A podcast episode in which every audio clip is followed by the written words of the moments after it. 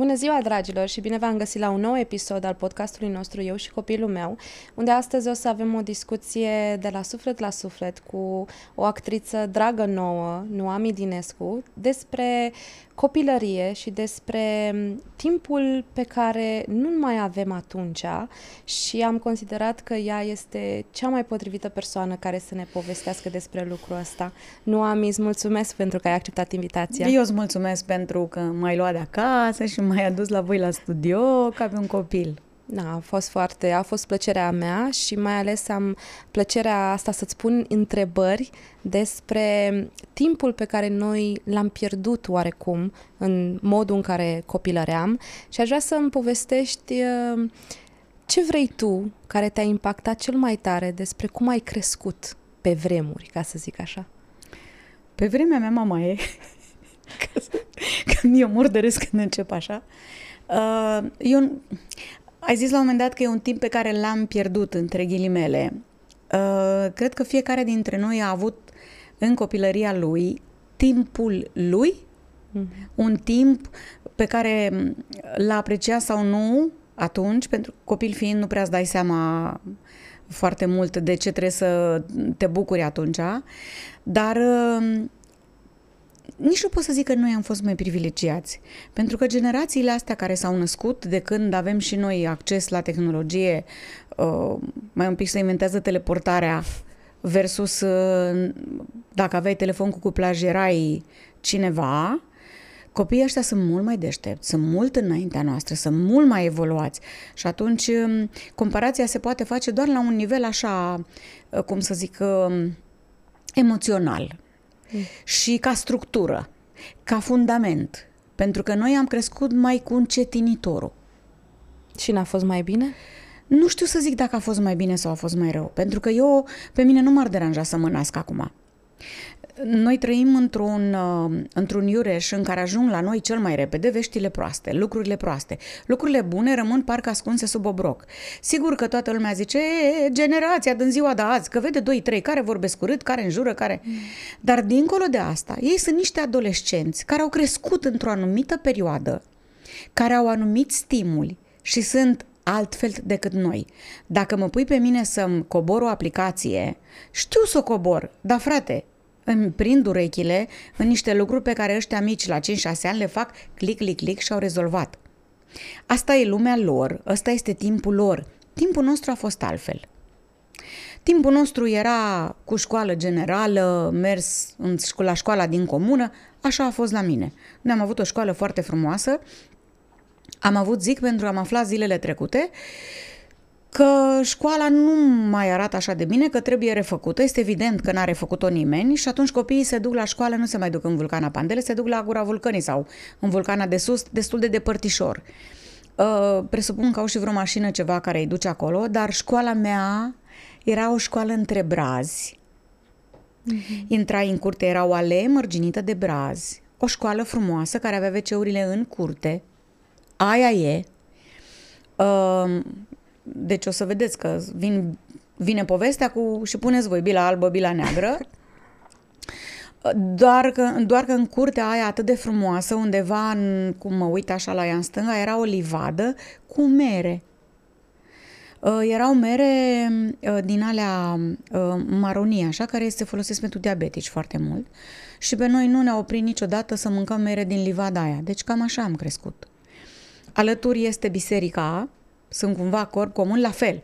O biserică frumoasă, cu uh, o alee tot așa mărginită de braz și am înțeles că și acolo e nevoie de un pic de sprijin să se pună niște tablă pe biserică. Că ne cam plouă în biserică. Avem și bile albe și bile mm-hmm. negre. Uh, era frumos pentru că am crescut uh, la țară, la curte, cu patru fete. Eu vin dintr-o familie unde uh, Mama nu stătea de vorbă, nu pierdea vremea la poartă, avea tot timpul ceva de făcut și vă spun cu toată responsabilitatea. Cum crești, ce vezi în casă la tine, așa e să fii și tu mai târziu.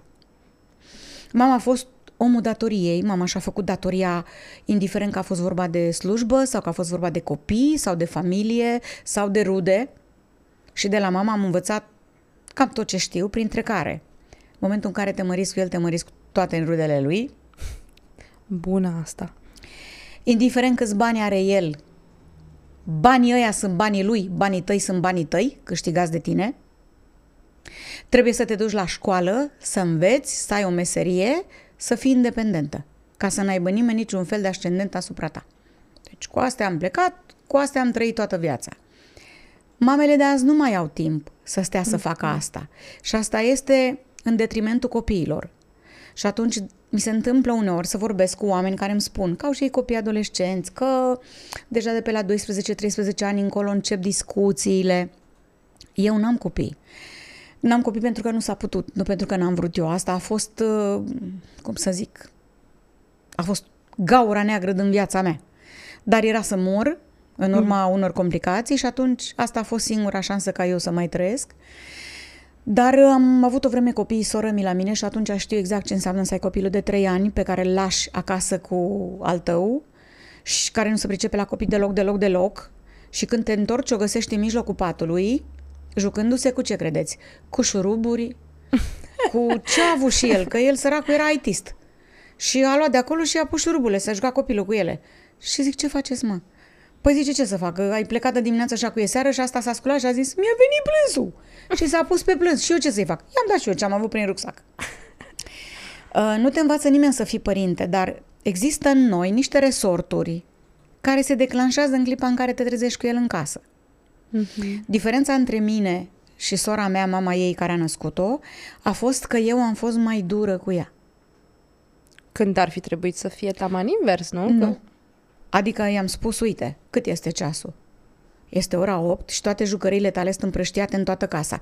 Eu nu pot să vin de la filmare după o zi întreagă de muncă să stau să-ți adun jucăriile tale. Te rog să ți le pui la loc. Și am învățat-o tot timpul. Dezordinea din dulap este dezordinea din capul tău. Te rog să ți le pui la loc.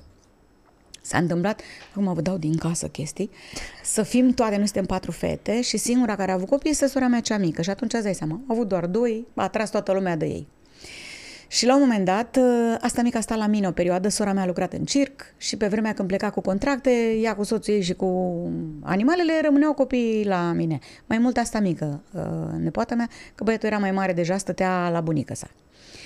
Și s-a întâmplat să fim, nu știu, eram toate patru la mine într-o dimineață, mie îmi plăcea să pup bansa, să vină surorile mele la mine, așa. Și Andreea s-a trezit și a venit la bucătărie, somnoroasă, că era și maica sa. Eu mă duc în dormitor și o văd că nu și-a făcut patul. M-am dus la ea și am zis, Andreea, te rog să duci să-ți faci patul. A venit maica sa și i-a făcut ea patul. Și eu zic, ce faci? Îi fac patul. Zic, tu crezi că eu sunt beteagă? Tu crezi că eu degeaba am trimis-o pe ea să facă patul? Și atunci sora mea știi ce mi-a zis? E, dacă era copilul tău, dacă era copilul meu, băga și mai multă viteză în ea. uh, și i-a folosit. Și ei și lui. Lui i-am spus, Ștefane, faptul că tu ești băiat nu înseamnă că trebuie să aștepți la o fată să-ți facă un ceai. Trebuie să vezi tu singurel, să-ți porți de grijă. Iar Ștefan, pentru că eu l-am biciuit, a plecat singur în Anglia și a lucrat multă vreme într-un hotel și s-a descurcat extraordinar, pentru că el singur a învățat să se chivernizească. Pentru că eu am stat cu gura pe ei. Mai că să n-a fost așa. I-a alintat, i-a dus ceaiul la pat. Te dai jos din pat și vii la bucătărie să-ți bei ceaiul. Ehm, eu am deprins disciplina asta de la mama. Și asta am făcut cu ea. Uh-huh. Am învățat-o pe Andreea, Andreea, ăsta e gustul victoriei. Ăsta e. Și pentru asta trebuie să te anevoiești un pic. Adică trebuie să-ți faci un pic de timp să vorbești cu ei. Dar dincolo de toate astea, tot ce îi învăț eu pe oamenii pe care îi cunosc și care mă întreabă, le spun, știi ceva, trebuie să-i spui copilului că îl iubești. Necondiționat. Orice ar fi. Indiferent ce prostie face, tu ești copilul meu, între noi este o legătură pe care nimeni în viața asta nu o să o poată desface. Indiferent ce mângărie ai făcut, vii la mine, vorbim, chiar dacă eu o să mă înfuriș și o să zic ceva, eu sunt acolo să te descurc, să te scot din toate. Pentru că așa am crescut eu. Pentru că mama ta și-a făcut timp. Pentru că mama, și mama nu avea timp. Mama a lucrat la țesătorie, avea 12 războaie, la un moment dat a avut 14 războaie.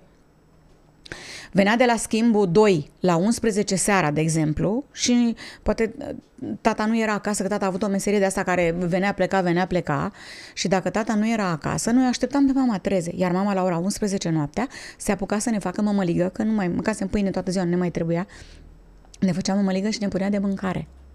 Și noi stăteam și mâncam cu mama la ora aia. Deși ea gândește că era ruptă de oboseală.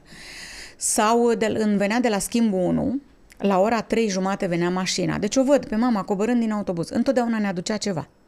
Primea câte o ciocolată, atâtica, pe care mama venea și o împărțea în patru. Pentru că eram patru. Și știi ce făcea? Dacă n-avea de spălat, de intra în grădină.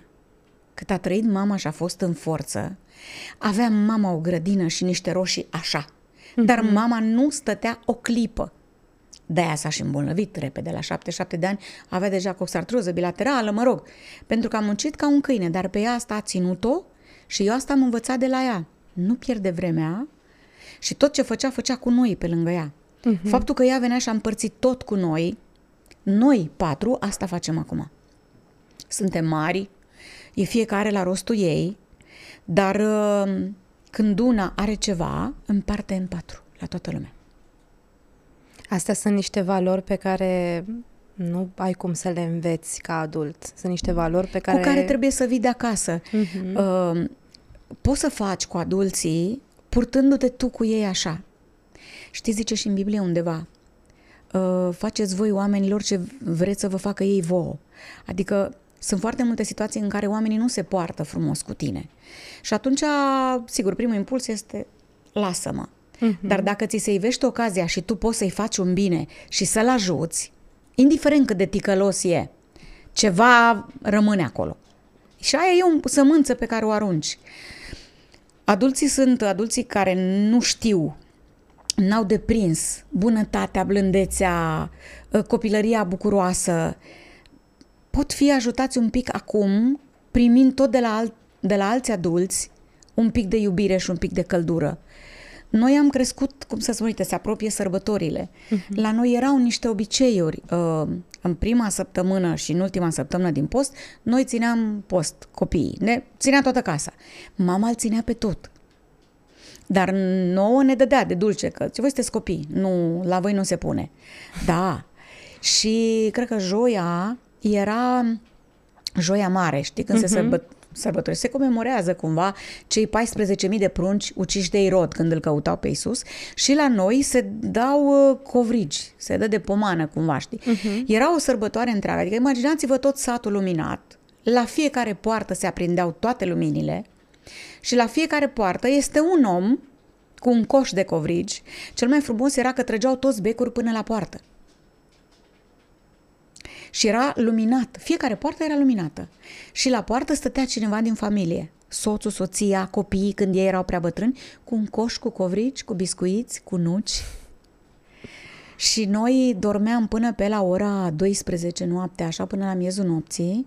La 1 ne trezea mama și pentru că eram patru și mama lucra și la țesătorie și nu avea ta timp săraca, Uh, de multe ori n-avea timp să ne facă trăisti. Știi că ne puneam, făceam niște trăisti pe care le puneam după gât, așa ca poștașul. Uh-huh. Dacă n-avea timp să le coasă, știi ce făcea? Lua niște fețe de perne, prindea niște nuci și de nucile alea lega niște baiere și le trăgea pe cap. Hai, duceți-vă la colindat.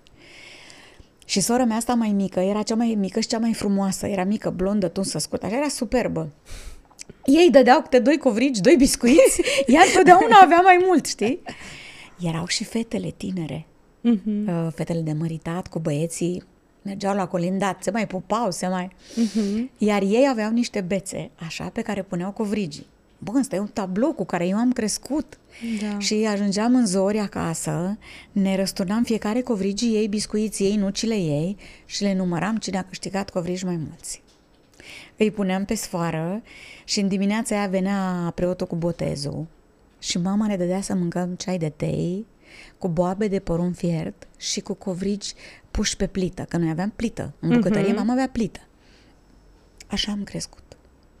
Cu tihna asta, cu liniștea asta, cu mama care făcea cozonacii, cu tata care zicea să faci mai mult, să-i dăm și lucrutare și lucrutare și lucrutare și mama zicea nu mai pot să frământ atâta. Dacă să nu-i strice bucuria, făcea cozonaci.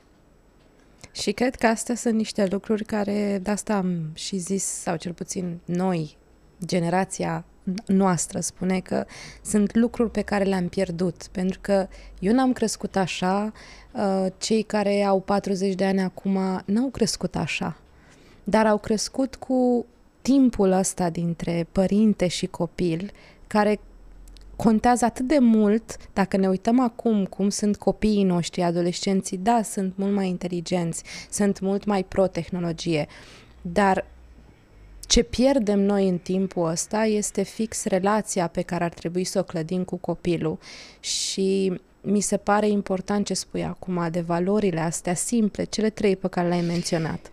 Știi ce trebuie, ce cred eu că ar trebui să... Nu, ar trebui, e, gre... e spus prost, dar ar trebui. Ar merita să încercăm. Uh-huh. Știu că vii rupt și cu nervii praștie de la câte ai de făcut. Dar cumva trebuie să le lași la ușă și să-și lași pentru copil jumate de oră. Să stai cu el, să mănânci ceva cu el. Să-l întrebi și pe el ceva. Adică trebuie cultivat în timp relația între tine și copil. Iar sâmbăta și duminica, dacă se poate, obligatoriu să stăm împreună la masă. Eu am avut la un moment dat un proiect de emisiune care exact uh, uh, de la asta pornea. De la masa pe care trebuie să o mâncăm împreună. Masa de prânz sau masa de seară. Pentru că mâncarea este un liant. Mâncarea este firul care ne poate ține împreună. E și bucurie, vin și niște endorfine de acolo, vin repede. În momentul în care mănânci, bei un pahar de vin, bei o gură de suc de care n-ai voie în cursul săptămânii, scoși înghețata pe care nu o mănânci atât de des, lumea se detensionează, se relaxează și atunci copilul simte și el altfel. Adică uh, ce am pierdut noi este graba asta și uh, munca la două, trei joburi de cele mai multe ori ca să poți să ții pasul cu cheltuielile, că vrei mm. să-i oferi copilului multe. Dar pe de altă parte îl privezi de timpul cu el și el nu are amintiri cu tine. Cum am eu cu mama. Cum am eu cu tata. Eu am fost băiețoasă, îmi plăcea să stau lângă tata când bătea cuie. și mama îmi zicea la un moment dat, pune și tu mâna pe un nac să înveți să coși. Și la un moment dat de gura ei mi-a dat o pânză de aia cu flori cu... și a zis mama, lasă-mă că ții acolo, parcă ai ține un par în mână. Mie mi-am am mai făcut o chestie când eram mică. Eu, uh, mama avea moștenit de la tatăl ei un loc unde punea porumb. Uh-huh. Și într-un an uh, am zis că vreau și eu să sap. A, zice, tu vrei să te plătesc ca pe femeile la sapă. Nu neapărat, dar vreau și eu să muncesc cu ele. Și ambițioasă că eu vreau să fac. Știi, adică vreau am, m-am dus la sapă. și am încercat să mă țin de femeile de rând, care, îți dai seama, munceau. M-au ajutat ele, am săpat toată ziua cu ele, acolo, cu pauză. Cu... Am plâns în noaptea aia de durere de mâini. Pentru să seama ce febră am făcut. Eu eram la școală în clasa a treia, a patra. Și țin minte că mama mi-a zis atunci mie, vai de capul meu ce o să te faci tu în viața asta, că nu ești bună de muncă. Au! Uh, mi-a făcut rost Dumnezeu și mie de ceva de muncă unde să nu trebuiască să am muncă fizică. Dar mama s-a prins exact încotro mă duc. Uh, și asta e important. Noi vrem să le oferim copiilor noștri ce n-am avut noi. Da. da, da, dacă eu aș vrea să studiez pian și copilul meu nu are nicio treabă cu pianul, nu se poate să-l trimit la pian. Că nu vrea. Hai să vedem ce veleități are, încotro se duce. Eu am plecat de la 18 ani de acasă singură în București. Mama nu m-a verificat niciodată. Uh, nu mi-au zis ai mei, ar trebui să te măriți, că ai 25 de ani. M-a lăsat și am făcut ce am vrut eu. Nimic din tot ce au făcut oamenii din jur, că la țară îți dai seama, să mai găsea câte una care zicea, fita aia mare nu s-a mărit nici acum, nu? Ca și când, știi, asta e esența, frate, să mă mărit. Nu, nu e asta. Adică nu, nu, nu, tu ai o viață, ai o soartă, ai niște bucurii, ai niște vise. Cred că mai degrabă trebuie să te ții de visele tale și de lucrurile care te ajută să fii fericit. Ce te face fericită pe tine, Nicoleta? Mă întreb pe mine da, acum? Da, te întreb pe tine acum. Pe mine mă face fericită ceea ce fac în fiecare zi pentru copiii pe care i-am eu în asociație. Tot ce fac, indiferent că durează 24 de ore, pe mine mă face fericită și nu mă simt obosită cum m-aș simți dacă aș lucra la un birou de la 9 la 5. Și vine cineva la tine și zice, ce te chinuiești, mă, așa, mă? Că tu dacă te-ai duce undeva și ai lucrat, că ești deșteaptă, nu ești proastă, ai făcut jurnalist, ai făcut jurnalist, ai făcut o grămadă de chestii, ai putea să câștigi mai mult sau cu numai de copiii tăi, te bagi într-o chestie. Mm-hmm. N-ai visat asta de când erai mică. Dar faci tot felul de uh, trasee și zici, bă, aici am e locul, asta vreau să fac. Și în momentul în care vin de pe margini niște oameni care îți spun niște lucruri, mm-hmm. fericirea ta contează mai mult. Și tu singură știi ce te face fericită. Dar când ceilalți din jurul tău zic, Nicoleta, fă ce simți tu, că te ajută, că noi suntem aici să te sprijinim, din momentul ăla parcă pe altfel pleci la drum. Și atunci, cumva, norocul meu a fost și din punctul ăsta de vedere că nu, ai mei nu m-au întrebat nimic, nu m-au obligat să fac nimic. Am făcut ce am vrut eu, iar faptul că eu am avut încredere, ei au avut încredere în mine și a mai fost ceva care m-a ajutat foarte mult. Înainte de 90, au, s-au scris foarte multe materiale mm-hmm. că s-au tot vorbit despre asta, despre dreptul la avort. E dreptul om, femeii să decidă ce face, este dreptul tău de om și e între tine și Dumnezeu la un moment dat, că nu dă nimeni socoteală în afară de tine.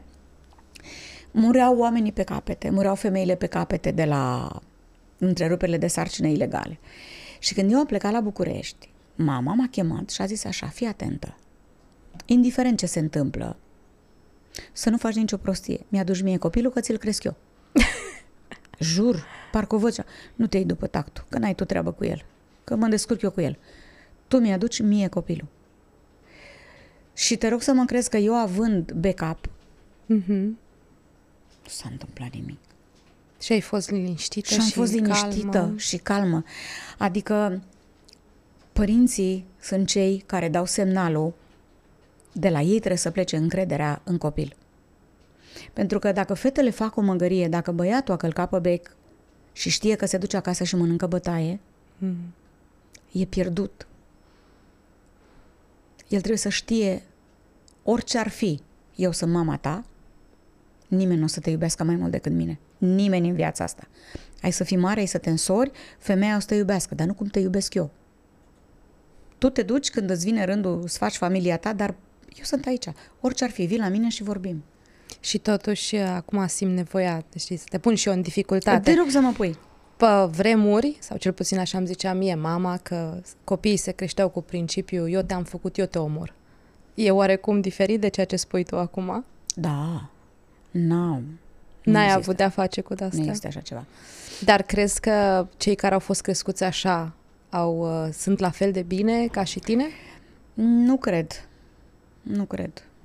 Pentru că crești deja în, cu un pic de, de, de spaimă, știi? Uh-huh. Uh, și cu, cu neîncredere. Noi oricum, generația mea și vreo două generații după, uh, părinții noștri n-au știut să vină să ne ia în brațe. Iar mama era destul de introvertită, adică mama mi-a spus ce frumoasă ești, prima dată în viața ei, în 2019 când era în spital. Și eu mă duceam la ea și uh, mă machiam și mă fardam ca să arăt bine, să-i facă plăcere și îmi zicea mereu, ce frumoasă ești. Aveam părul lung și mi l-am lăsat lung, așa și-a dorit ea și zicea, știi ce vreau? Să-ți faci niște bucle, așa că mie îmi place cum îmi stă ție cu bucle. Zic, sunt, am un metru jumate, Adita mai înaintarea, niște bucle pe piept îmi lipsesc. Zice, nu, nu, nu, că ești foarte frumoasă așa. Uh, al minteri, uh, n-am fost-o pe mama, de obicei părinții se laudă, copilul meu face, păi eu eram la televizor, aveam misiune. Nu avea mama nicio treabă. Nici o treabă n-avea. Îmi zicea doar atâta, îmi place de voi că nu vă luați de lume, nu vorbiți urât și tu și ea zice sunteți îmbrăcate decent, că mie nu-mi place să stai cu toate alea pe afară, uh-huh. cu fustele scurte și așa. Dar nu, pentru că ei nu știau să facă asta. Adică mama nu mi-a spus folosind cuvinte, n-a verbalizat niciodată, știi ceva, tu ești copilul meu și te iubesc și... Nu, dar a făcut lucrurile în așa fel încât eu am știut și mi-a spus lucrurile astea. Orice ar fi, mi-a dus mie copilul, ți-l cresc eu. Ei, la rândul lor, n-au fost luați în brațe, că nu se obișnuia. Mama a prins războiul, mama a fost cea mai mare dintre surorile ei și după ea mai veneau patru. Da. Și dacă o întrebai pe mama, ea n-ar vrut să mărite niciodată. Tata a iubit-o pe mama. A iubit-o foarte mult. Mama l-a iubit și ea, că și-a făcut datoria. Dar zice, dacă era după mine, nu mă măritam niciodată. Ea vrea să plimbe, să învețe limbi străine, să cânte, să facă alte chestii. Nu vrea să mărite. Dar, unul, a trebuit să se mărite pentru că nu scăpa de tata. că îi ținea calea peste tot și doi, pentru că avea patru surori după ea care trebuia să mărite aia mare ca să mărite și ele. Da. Cine să le spună lor, mă, te iubesc după război în 35? Și atunci, noi avem totuși noroc că în timpurile astea Mhm. uh, ne punem, facem un intervention Da. și vorbim. Mă, da, tu vorbești cu copilul tău? Păi ce să vorbesc că nu? Spune-i că o iubești, atât. Spune-i că o iubești. Și repetă asta obsesiv, să aibă încredere în tine. Pentru că au perioada asta de adole- de adolescență în care o iau razna cu totul. Așa e. Și uh, anturajul și dorința de a fi iubit, uh, nu iubit cum e iubit acasă, dorința de a fi acceptat, de a fi tolerat. Eu stau lângă liceu Magiaro. Știi? Și îi văd. Și îi aud cum vorbesc. Acum două dimineți erau, cred că erau 2, 4, 6, n-aveau mai mult de 14-15 ani. Toți fumau. Uh, era una mititică în parcovășa cu într-o geacă albastră, trăgea într-o țigară electronică, i-a luat unul țigara, făceau și Da. cum vorbeau și ce vorbeau. Dar asta nu înseamnă nimic. Asta este doar aparența. Este doar felul în care știu ei să poarte unii cu alții, pentru că vrea să fie popular, pentru că vrea să fie acceptat în gașcă. Și atunci tu trebuie să vii tot timpul și să-i explici că nu contează ce haine are pe el, că nu e musai să fie brand, că nu în asta stă valoarea ta, că e o perioadă de nebuneală, dar tu trebuie să spui fundament, că trece și tinerețea asta rapidă, rapidă, trece adolescența, trece și iubirea aia când nu mai e, când chiulești de la școală ca să te întâlnești cu el și te trezești la 20 și ceva de ani că n-ai nimic în tolbă. Ce faci după aia? Sigur că nu vor auzi la început și nu vor înțelege, dar fiecare lucru pe care îl spui trebuie făcut ca picătura chinezească, știi? Pic, pic, pic, pic, pic, acolo. Că în momentul în care el e pus într-o, într-o situație delicată, și aduce aminte imediat. Așa cred, pentru că la noi funcționează și cred că alea au fost timpurile noastre în care am trăit noi. Ei au altfel de timpuri. Noi trebuie să ne extragem din ale noastre de acolo, să le spunem despre cum ne simțeam noi în datele alea, dar să încercăm să ne bucurăm și de ce avem acum. Că sigur, aveam niște ierni, eu am reumatism. Eu făceam naveta de acasă de la mine la Târgoviște, era o singură mașină pe care dacă o pierdeai, la revedere. Și aveam o singură pereche de cizme pentru că nu se găseau în care mi intra apă și am înnotat, stăteam cu cizmele ude la școală patru ore la curs. Azi nu se mai întâmplă așa ceva. Probabil se întâmplă în țară, în satele amărâte, dar cel puțin în orașele mari nu mai e situația asta. Adică trebuie să luăm în considerare și asta. Noi trebuie să lucrăm la psihicul lor și la, la zona emoțională ca să poată ei mai târziu să fie relaxați. Și continui să cred că dincolo de aparența asta, de băieți care vorbesc urât, și eu vorbesc urât că mă înfurii. Pentru că în momentul în care ești introvertit de tot, de tot și când te, te nedreptățește cineva și tu nu spui nimic din bun simț și din educație, faci o dată de două, de trei ori și pe urmă te miri că ți s-a, ți îți pompează inima sânge mai repede și nu știi de ce ești cardiac.